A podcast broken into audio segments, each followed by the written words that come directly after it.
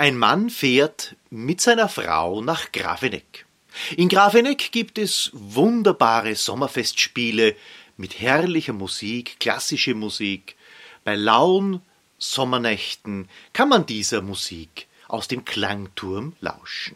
Aber das ist eine andere Geschichte. Also ein Mann fährt mit seiner Frau nach Grafeneck, er sitzt am Fahrersitz, sie ist als Beifahrerin im Auto. Sehr schnell finden sie einen Parkplatz, der Mann steigt aus, und geht seines Weges, und mit einer lässigen, gewohnten Handbewegung verschließt er, nachdem er das Einschnappen der Beifahrertür gehört hat, sein Auto mit der Fernbedienung. Seine Frau trippelt hinter ihm nach und holt ihn nach einigen Metern ein. Und sie merkt an, mein Schatz, ich glaube, ich bin jetzt bei dir Stammkunde. Er schaut sie verdutzt an und sagt, wie meinst du das? Nun, früher hast du mir die Wagentüre beim Einsteigen immer und beim Aussteigen öfters aufgehalten. Auf jeden Fall hast du immer auf mich gewartet, und wir sind auch die ersten Meter immer gemeinsam gegangen. Jetzt gehst du deines Weges, und ich muss schauen, wie ich in meinen neuen Schuhen hinter dir nachtripple. Jetzt weiß ich, was den Unterschied ausmacht aus einem Stammkunden und einem Neukunden. Und damit herzlich willkommen in der Welt von mehr Wirksamkeit und weniger Stress. Herzlich willkommen in der Welt von Michael Holub. Sie hören einen Podcast zum Thema Stammkunde oder Neukunde. Bevor wir uns der Frage Stammkunde oder Neukunde nähern, vielleicht eine Vorfrage. Wie wird man überhaupt Stammkunde? Oder wie bekommen Sie eine größere Zahl an Bestandskunden? Nun, da sollten wir ein bisschen in die Psychologie eines Kunden einsteigen. Das fällt uns ja besonders leicht, weil wir selbst sind ja auch immer Kunden. Und was wollen wir als Kunde haben? In Wahrheit wollen wir als Kunde möglichst wenig Risiko haben. Jeder Kauf, jede Anschaffung ist mit einem Risiko verbunden und das wollen wir minimieren. Also wenn wir gute Erfahrung gemacht haben, dann bleiben wir gerne bei diesem Lieferanten, bei diesem Produkt. Das gilt für Kleidung, das gilt für Möbel, für Autos, für Hotels, für Restaurants, ja sogar für Filme im Kino oder im Streamingdienst.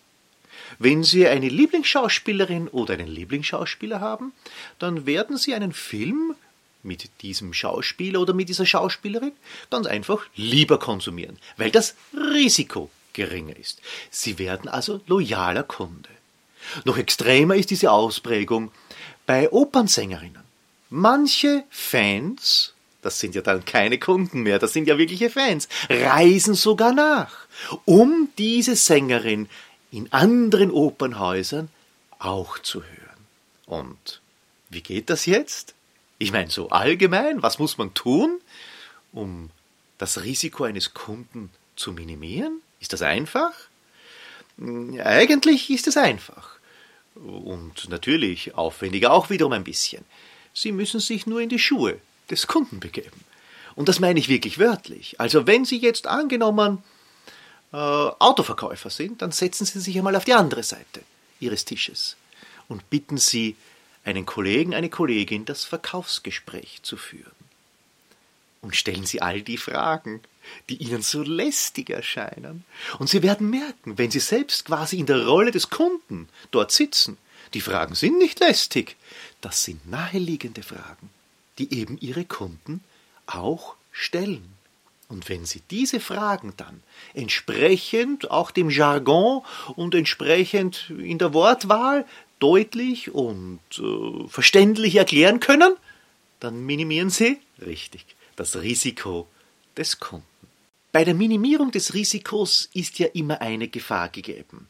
Der Verkäufer, der Kundenberater weiß alles, der Kunde hat zum Teil oder zumeist nur Teilwissen oder zu wenig Wissen und hat Unsicherheit, die er mit in das Verkaufsgespräch bringt. Also nehmen wir ein Beispiel. Äh, Sie sind Küchenverkäuferin und vor ihnen sitzt ein junges Ehepaar. Für Sie als Küchenverkäuferin ist die Küche, die Sie jetzt verkaufen werden, vielleicht bereits die fünfzigste im heurigen Jahr. Für das Pärchen vor Ihnen ist es die erste gemeinsame Küche. Das ist ein ganz anderer Zugang. Sie spüren das direkt. Für das Pärchen ist diese Küche von höchster Bedeutung. Dort möchten sie längere Zeit, viele, viele Jahre gemeinsam kochen. Oder ein anderes Beispiel. Ein älteres Ehepaar sitzt vor ihnen. Er ist gerade in Pension gegangen und jetzt kauft sich dieses Ehepaar erstmals im ganzen Leben ein neues Auto. Sie haben wahrscheinlich schon tausend Autos verkauft. Also er ist in ihrem Verkaufsprozess ein Promille. Für dieses Ehepaar, gerade in Pension gegangen, ist das 100% Erlebnis, wenn sie es richtig machen. Und wenn es ihnen gelingt, für dieses Ehepaar das Risiko zu minimieren, dann werden sie in beiden Fällen sowohl beim jungen Ehepaar mit der Küche, als auch beim älteren Ehepaar in meinem Beispiel mit dem erstmaligen Kauf eines Neuwagens treue Kunden bekommen und damit Stammkunden. Ein Mann fährt mit seiner Frau nach Grafeneck. In Grafeneck gibt es wunderbare Sommerfestspiele mit herrlicher Musik, klassische Musik. Bei lauen Sommernächten kann man dieser Musik aus dem Klangturm lauschen. Aber das ist eine andere Geschichte. Also ein Mann fährt mit seiner Frau nach Grafeneck, er sitzt am Fahrersitz, sie ist als Beifahrerin im Auto. Sehr schnell finden sie einen Parkplatz, der Mann steigt aus und geht seines Weges und mit einer lässigen, gewohnten Handbewegung verschließt er, nachdem er das Einschnappen der Beifahrertür gehört hat, sein Auto mit der Fernbedienung. Seine Frau trippelt hinter ihm nach und holt ihn nach einigen Metern ein.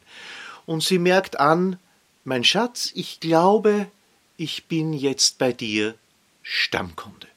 Er schaut sie verdutzt an und sagt, wie meinst du das? Nun, früher hast du mir die Wagentüre beim Einsteigen immer und beim Aussteigen öfters aufgehalten. Auf jeden Fall hast du immer auf mich gewartet, und wir sind auch die ersten Meter immer gemeinsam gegangen. Jetzt gehst du deines Weges und ich muss schauen, wie ich in meinen neuen Schuhen hinter dir nachtripple. Jetzt weiß ich, was den Unterschied ausmacht aus einem Stammkunden und einem Neukunden. Und damit herzlich willkommen in der Welt von mehr Wirksamkeit und weniger Stress. Herzlich willkommen in der Welt von Michael Holub. Sie hören einen Podcast zum Thema Stammkunde oder Neukunde. Bevor wir uns der Frage Stammkunde oder Neukunde nähern, vielleicht eine Vorfrage. Wie wird man überhaupt Stammkunde? Oder wie bekommen Sie eine größere Zahl an Bestandskunden? Nun, da sollten wir ein bisschen in die Psychologie eines Kunden einsteigen. Das fällt uns ja besonders leicht, weil wir selbst sind ja auch immer Kunden. Und was wollen wir als Kunde haben? In Wahrheit wollen wir als Kunde möglichst wenig Risiko haben. Jeder Kauf, jede Anschaffung ist mit einem Risiko verbunden und das wollen wir minimieren. Also wenn wir gute Erfahrung gemacht haben, dann bleiben wir gerne bei diesem Lieferanten, bei diesem Produkt. Das gilt für Kleidung, das gilt für Möbel, für Autos, für Hotels, für Restaurants, ja sogar für Filme im Kino oder im Streamingdienst. Wenn Sie eine Lieblingsschauspielerin oder einen Lieblingsschauspieler haben, dann werden Sie einen Film mit diesem Schauspieler oder mit dieser Schauspielerin ganz einfach lieber konsumieren, weil das Risiko geringer ist. Sie werden also loyaler Kunde. Noch extremer ist diese Ausprägung bei Opernsängerinnen. Manche Fans, das sind ja dann keine Kunden mehr, das sind ja wirkliche Fans, reisen sogar nach, um diese Sängerin in anderen Opernhäusern auch zu hören. Und wie geht das jetzt? Ich meine, so allgemein, was muss man tun, um das Risiko eines Kunden zu minimieren? Ist das einfach? Hm, eigentlich ist es einfach.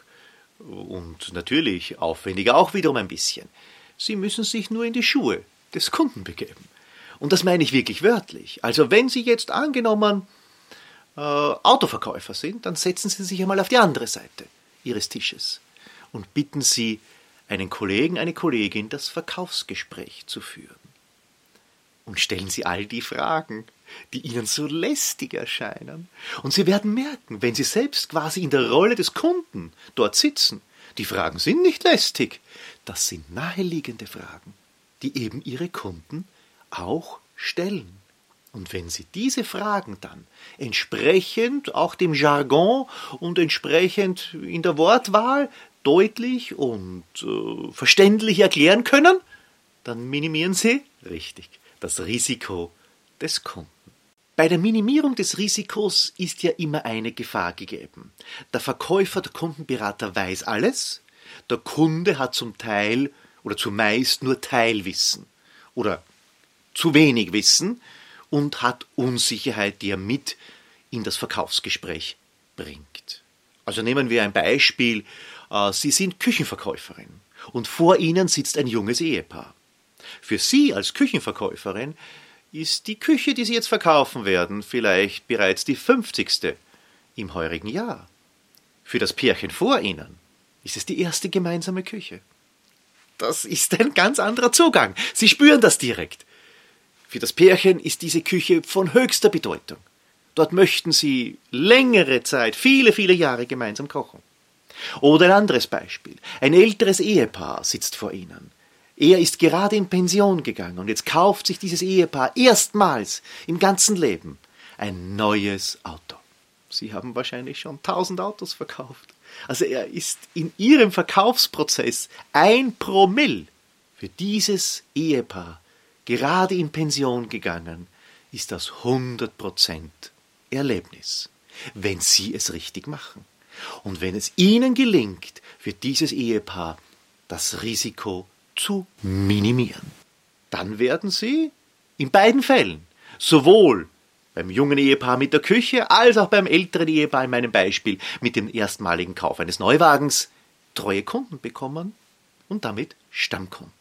Woher kommen diese Vorteile des Stammkunden? Warum wechselt der weniger oft oder ist die Gefahr geringer, dass er zur Konkurrenz wechselt? Nun, das hängt wiederum mit dem Risiko zusammen.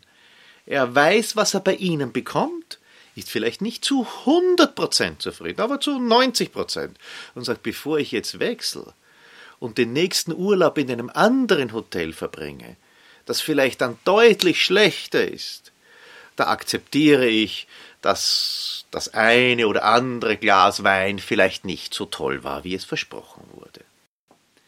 Warum sind Stammkunden nachsichtiger bei Fehlern? Nun, weil sie, man könnte das so formulieren, auf das Beziehungskonto schon eingezahlt haben.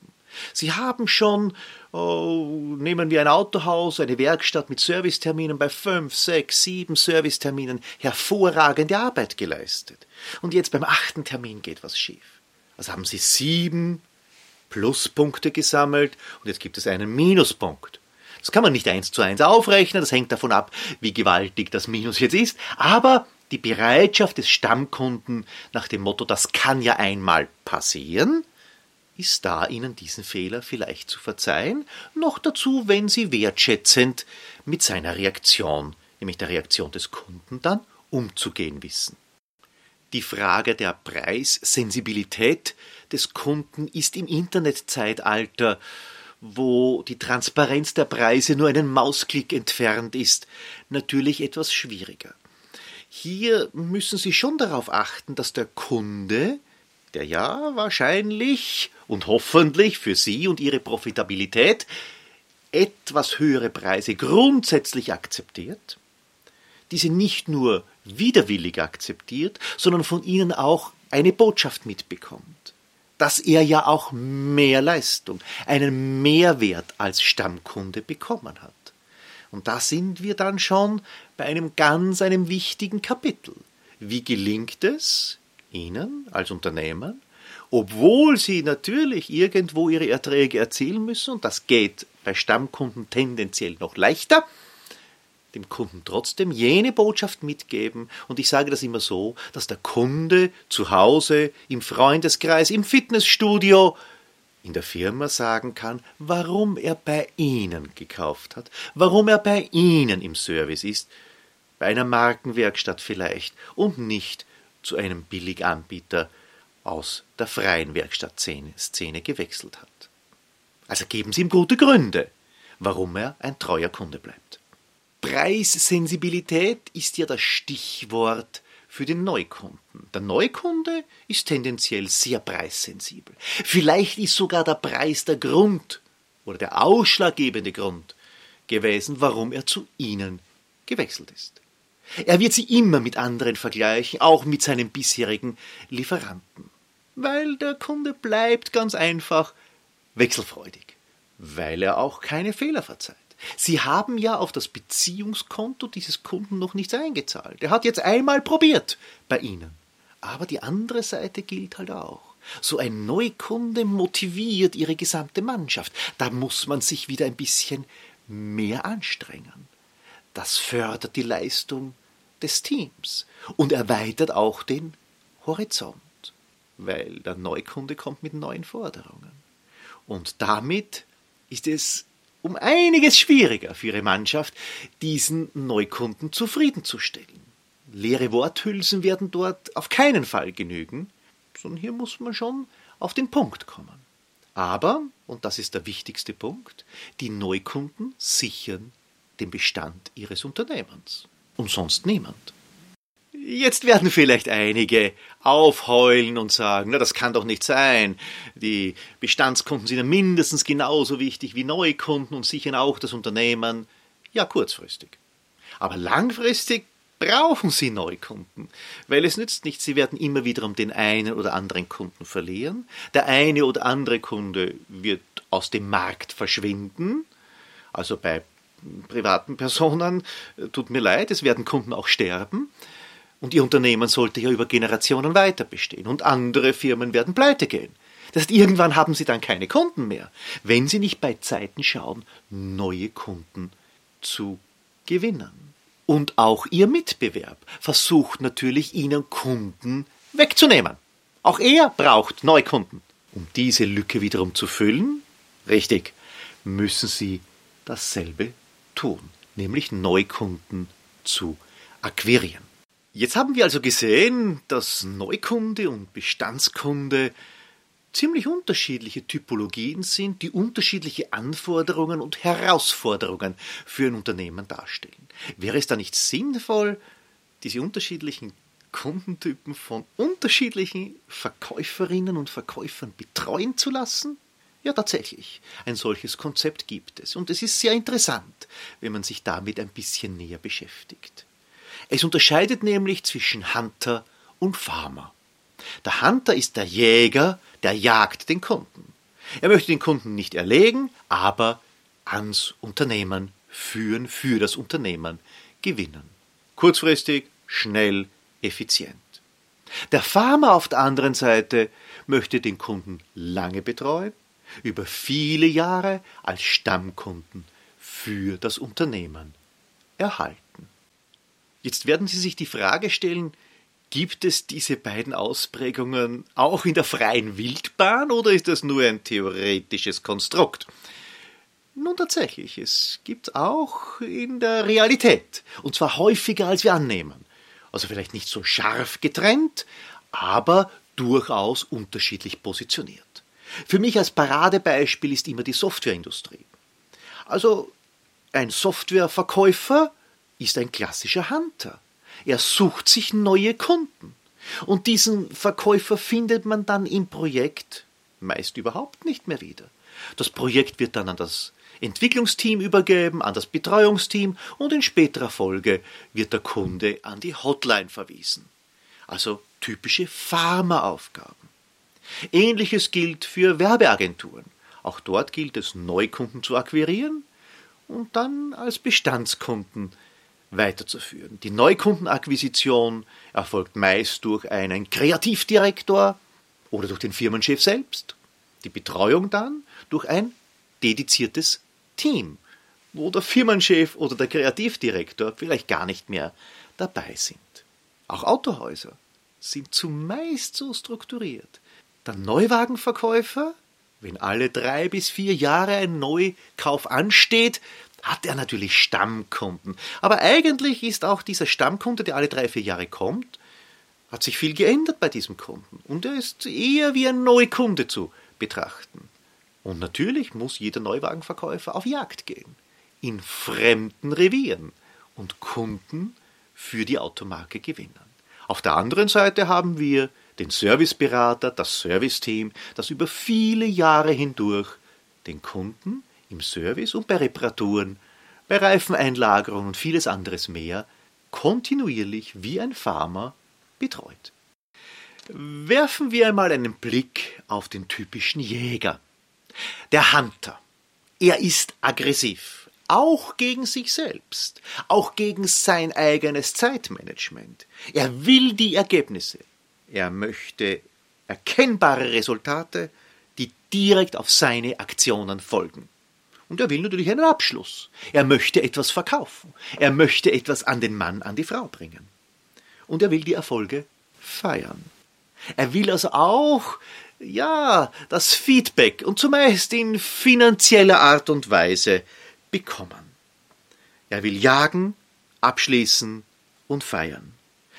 Ein Jäger baut keine Beziehungen auf. Ein Hunter ist nicht jahrelang beim Kunden sondern nur bis zum Vertragsabschluss. Denken Sie hier vielleicht wirklich an eine Softwarefirma, an eine Werbeagentur, so wie ich es bereits geschildert habe.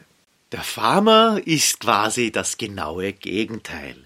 Er legt Wert darauf, Kundenbeziehungen aufzubauen. Beratung bedeutet für ihn, die Kundenperspektive zu verstehen, diese Perspektive einzunehmen und aus dieser Perspektive die beste Alternative für den Kunden zu ermitteln.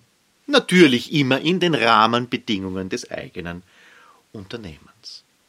Ein Farmer wird auch immer sagen, es sind meine Kunden. Das ist ein gewisser Besitzanspruch. Und er weiß alles über den Kunden. Geburts- und Jahrestage, Vornamen der Enkelkinder. Und er kennt und erinnert sich gerne an die gemeinsamen Erlebnisse mit dem Kunden. Farmer lieben auch komplexe Gespräche, die vielleicht gar nicht im ersten Moment an ein Ziel führen. Sie führen ausführliche Gespräche und steigen sehr tief in den Sachverhalt ein. Was ist jetzt besser, Hunter oder Farmer? Diese Frage, ja, die liegt ja quasi in der Luft. Nun, zuerst einmal diese beiden Verkäufertypen, wenn sie wirklich extreme Ausprägungen darstellen, verstehen einander überhaupt nicht. Also der Farmer hat kein Verständnis für das Verhalten eines Hunters. Er sagt, das ist ja eigentlich ein, ein Mensch, der den Kunden nicht ernst nimmt, der ihm keine Wertschätzung entgegenbringt, der nur auf seinen Erfolg aus ist und auch auf Kosten des Kunden unter Umständen. Der Hunter auf der anderen Seite sagt über den Farmer, der kommt ja niemals ans Ziel. Der quasselt den Kunden ja zu Tode. Das kostet ja ein Vermögen die Zeit, die der beim Kunden verbringt. Also wenn Sie in einem Team Hunter und Farmer haben möchten, wofür durchaus einiges spricht, dann werden die nicht wirklich Freunde werden, in der Art und Weise, wie sie Kunden betreuen. Aber ein Punkt ist für diese beiden Typen wichtig, und das ist die Synapse, also der Übergang vom Hunter zum Farmer. Hier vielleicht entlang unserer Beispiele. Gelingt es dem Softwarejäger, also dem Verkäufer, der einen neuen Kunden für das Unternehmen, für das Softwarehaus gewinnt, alle Informationen an die Entwicklungsmannschaft weiterzugeben. Gelingt es dem Neuwagenverkäufer in das Verkaufsinformationssystem die wichtigen Informationen zum Kunden einzutragen, damit der Serviceberater nicht wiederum bei Null beginnen muss. Also auf die Synapse ist zu achten. Wir haben uns also jetzt angeschaut, Stammkunden, Neukunden. Wir haben Farmer und Hunter unterschieden. Die Welt scheint schwarz oder weiß zu sein. Wir wissen, das stimmt natürlich nicht. Die Welt hat viele Grautöne. Und hier vielleicht noch ein interessanter Aspekt, ganz einfach zum Nachdenken. Es gibt eine Kundengruppe, die kann besonders interessant sein. Und das sind die ehemaligen Kunden. Es gibt hier grundsätzlich drei Arten von ehemaligen Kunden. Die erste Gruppe ist dadurch gekennzeichnet, dass ein Wettbewerber hat ihnen den Kunden durch ein besseres Angebot seinerseits weggenommen. Also der ist pulled away, wie man so schön sagt. Er wurde ihnen weggezogen. Die zweite Gruppe, sie haben den Kunden verärgert. Das soll schon einmal vorkommen. Und er wechselt von sich aus zu einem ihrer Mitbewerber. Sie haben ihn sozusagen weggeschoben, pushed away. Ja, und zu guter Letzt, natürlich gibt es das auch, häufiger als es uns lieb ist. Der Kunde nimmt am Markt nicht mehr teil. Er ist in Konkurs gegangen, verzogen, verstorben und so weiter. Dieser Kunde ist broken away, also er ist weggebrochen. Für alle drei können Sie kein Angebot, weil broken away ist broken away, da nützt auch das beste Angebot nichts mehr. Aber für pulled away und pushed away sollten Sie ein Angebot entwickeln. Bei Pulled Away hat Ihr Mitbewerber ein interessanteres Angebot gefunden und das sollten Sie kennen. Sie sollten wissen, worauf Sie zu reagieren haben. Bei Pushed Away haben Sie die Kunden verärgert. Auch das sollten Sie wissen. Welche zumeist Kleinigkeit war es, die den Kunden bewogen hat, nach vielleicht vielen Jahren nicht mehr bei Ihnen zu kaufen. Warum ist diese Gruppe der ehemaligen Kunden so interessant? Nun, er kennt Ihr Unternehmen bereits. Er war vielleicht über einige Zeit, vielleicht sogar Jahre, treuer, loyaler Kunde. Und dann ist eine Kleinigkeit passiert. Und eine Kleinigkeit, ganz ehrlich, eine Kleinigkeit kann man relativ leicht ausmerzen. Da kann man sich darauf konzentrieren. Das sollte nicht so schwer werden. Und vielleicht ist der Kunde, wo er jetzt kauft, gar nicht so zufrieden und wartet nur auf eine Nachricht von Ihnen, dass Sie bereit sind, aus Fehlern zu lernen, dass Sie bereit sind, ihm entgegenzukommen und ein neues Kapitel in der Kundenbeziehung aufzuschlagen. Diese Kunden sind leichter zu gewinnen, weil sie schon den Großteil ihres Unternehmens kennen, vielleicht ihre Mitarbeiterinnen und Mitarbeiter noch immer kennen und gerne wieder zurückkommen. Sie brauchen nur diesen kleinen Anstoß, den zu geben Sie als Unternehmer bereit sein sollten. Also, damit haben wir drei wichtige Aspekte. Wir haben Neukunden, das sind jene Kunden, wo Sie noch die Türe aufhalten, wenn Ihre Frau aus dem Auto steigt. Wir haben Stammkunden, die die Profitabilität des Unternehmens darstellen.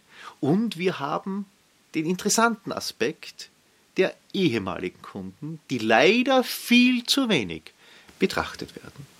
In diesem Sinne wünsche ich Ihnen viel Erfolg mit diesen drei Kundengruppen. Vernachlässigen Sie keine davon. Bleiben Sie dran. Und ich freue mich auf ein Wiederhören beim nächsten Mal.